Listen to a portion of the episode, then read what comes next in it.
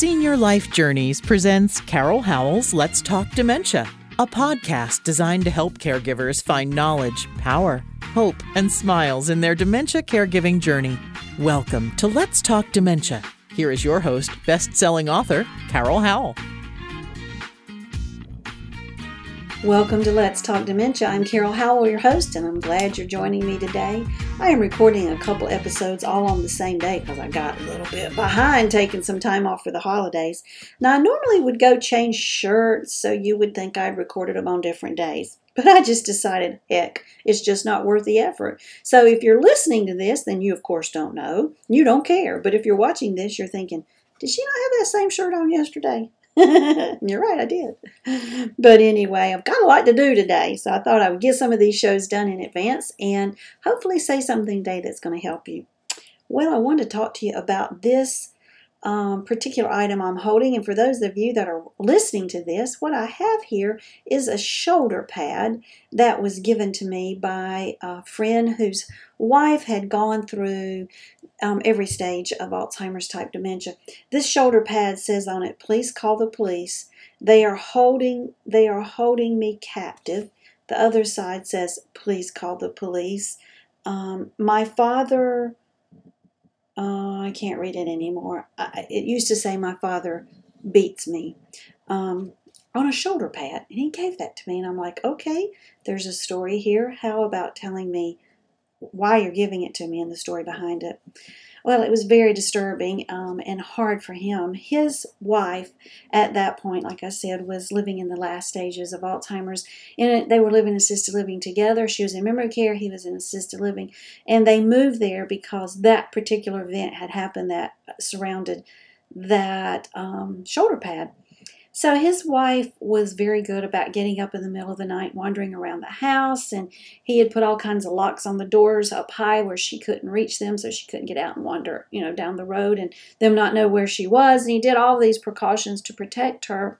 But one one night he woke up, she was not in the bed. He could not find her. Where is she? And she'd gone in the basement and she was in a closet and she had shut herself in the closet and she found somewhere along the way a Sharpie. I don't know how that came to be. And this shoulder pad was in a coat that was in that closet, and she took it out and she wrote on that shoulder pad the things that were going on in her mind. Now, why would she say, Call the police? I'm being held captive. My father is beating me. Well, you see, when she was a little girl, her father did beat her very frequently. It must have been just a horrific existence.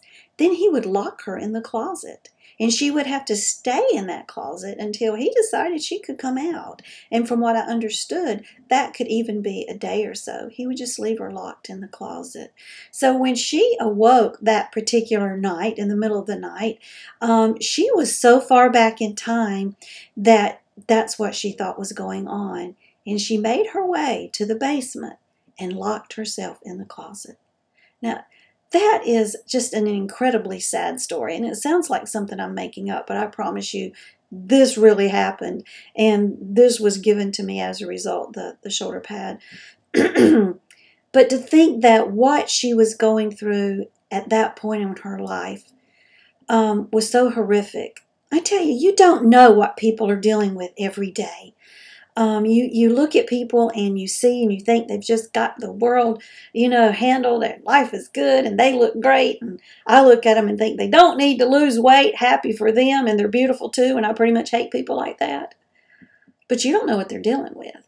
And this lady on top of dealing with Alzheimer's and being confused was back in a time in her life that was a horrific time of her life now, you remember with Alzheimer's, we lose our memories in the reverse order in which we gained them.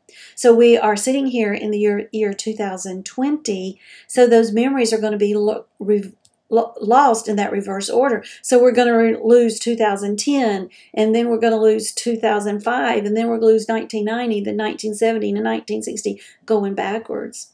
So, I don't know what year it was that her dad um, was so horrifically awful to her. But that's how far back in life, in history, that she had traveled. That's where she was living in her brain. And it was an awful time of her life. As if Alzheimer's wasn't bad enough, but to land at a point in your life where you were being abused um, and mistreated so so awful. I mean, oh my word, it just it tore my heart out for her.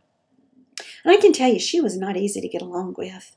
When I would visit her in memory care, I would dread going. I'm just being honest with you, because she was angry. She was very uncooperative. I don't care what food you gave her, she didn't like it. I don't care what song you sang, she didn't like it. Nothing made her happy. And when her husband visited, it did not make her happy because she did not any longer know who she knew who he was. She was that far back in time. She was way past the time from which they had met. She was a young girl. But then when I realized and learned her story, my heart got a little more sympathetic towards her. So I kept trying to reach her and to be to be accepting of where she was. But I can tell you what she didn't want. She did not want to be touched and I'm a touchy feely girl. You know, I want to hold your hand and rub your shoulder and stroke your face. Do you think she wanted someone coming towards her to touch her? No, because to her, you're coming towards her to hurt her that's where she was in her life. Being aware of that in your loved one, hopefully you know their story. Um, if you don't, you need to find it out from someone who can share it with you. Or if you're caregiving in a professional setting, knowing the story of that person you're caregiving for, what did they deal with in their early life as a child? Maybe did they had an abusive husband? Um, whatever. I had a client that went through um, Auschwitz yeah, life was different from her than anything I could imagine. But knowing that, it changed how I responded to her. And her interaction with me was changed because of it. Knowing about your person, your LO, it's important. It changes your caregiving journey. You know, this is true for whoever you're dealing with. When you go into the grocery store and your cashier is just in a little bit of a mood, you know, and slinging your eggs down the conveyor belt, and you're thinking, back the truck up, you're going to break my eggs. Well, maybe instead of saying, back the truck up, you're going to break my eggs, we might need to respond in a kinder way with, let me move those eggs for you. Are you having a good day today? How's your day been? It might just cut that anxiety and that tension right in half, and they might take a breath and relax a little bit. I tell you something I've been doing when I go to Walmart. I don't like going to Walmart. I'm sorry. Sorry, Walmart. I just don't like going, but I have to go sometimes. I call my cashier by name. They've got those big name tags on. That name tag is not there just to, you know, keep their bra in place while they hook it to their shirt. no, it's so you'll know their name. Call their name. And if you go, Hi, Anna, how are you? Hi, Susie. Hi, John. You would be surprised at how they, they just stop all of a sudden, like, oh my gosh, they call me by name. I'm a person. I'm a real human being, not just someone that's ringing up your groceries or your purchase. Call them by name. It's those little things we do in our life that makes a difference. Yes, it is. Learning about your people, being kind to them, and realizing that they are living in a different time and place than you are, and maybe trying to understand what that time and place is. It can change their, their world, change yours too. We don't want anything to happen like this shoulder pad with please call the police, I'm being held captive. Mm, sad story. All right. Well, I hope you have a good day. I hope that you will share joy. I hope that you will receive joy. Blessings and smiles. Let's Talk Dementia would like to thank our sponsors, National Association of Veterans and Families. You can reach them at 800 352 2919 on the internet at www.navf.org. They speak veterans so you don't have to, and you tell them Carol sent you when you call to inquire about benefits for the veteran, the spouse of the veteran, or both. Editor Beth. You can find Ms. Beth Crosby at editorbeth.com. She is amazing at looking at what you've written and making sure it represents you well. Find her at www.editorbeth.com and HD Imports, located on Flint Street Extension in Rock Hill, South Carolina. That's York County. 803 985 0985. They are there for the, the repair and maintenance of your Honda, Hyundai, Toyota, Kia. Tell them Carol sent you. Thanks for joining us today for Carol Howell's Let's Talk Dementia. To learn more about dementia, we recommend Carol's best selling book, also titled Let's Talk Dementia. It's available on Amazon in paperback and Kindle versions. Be sure to like Let's Talk Dementia on Facebook and leave us a kind word of review on iTunes.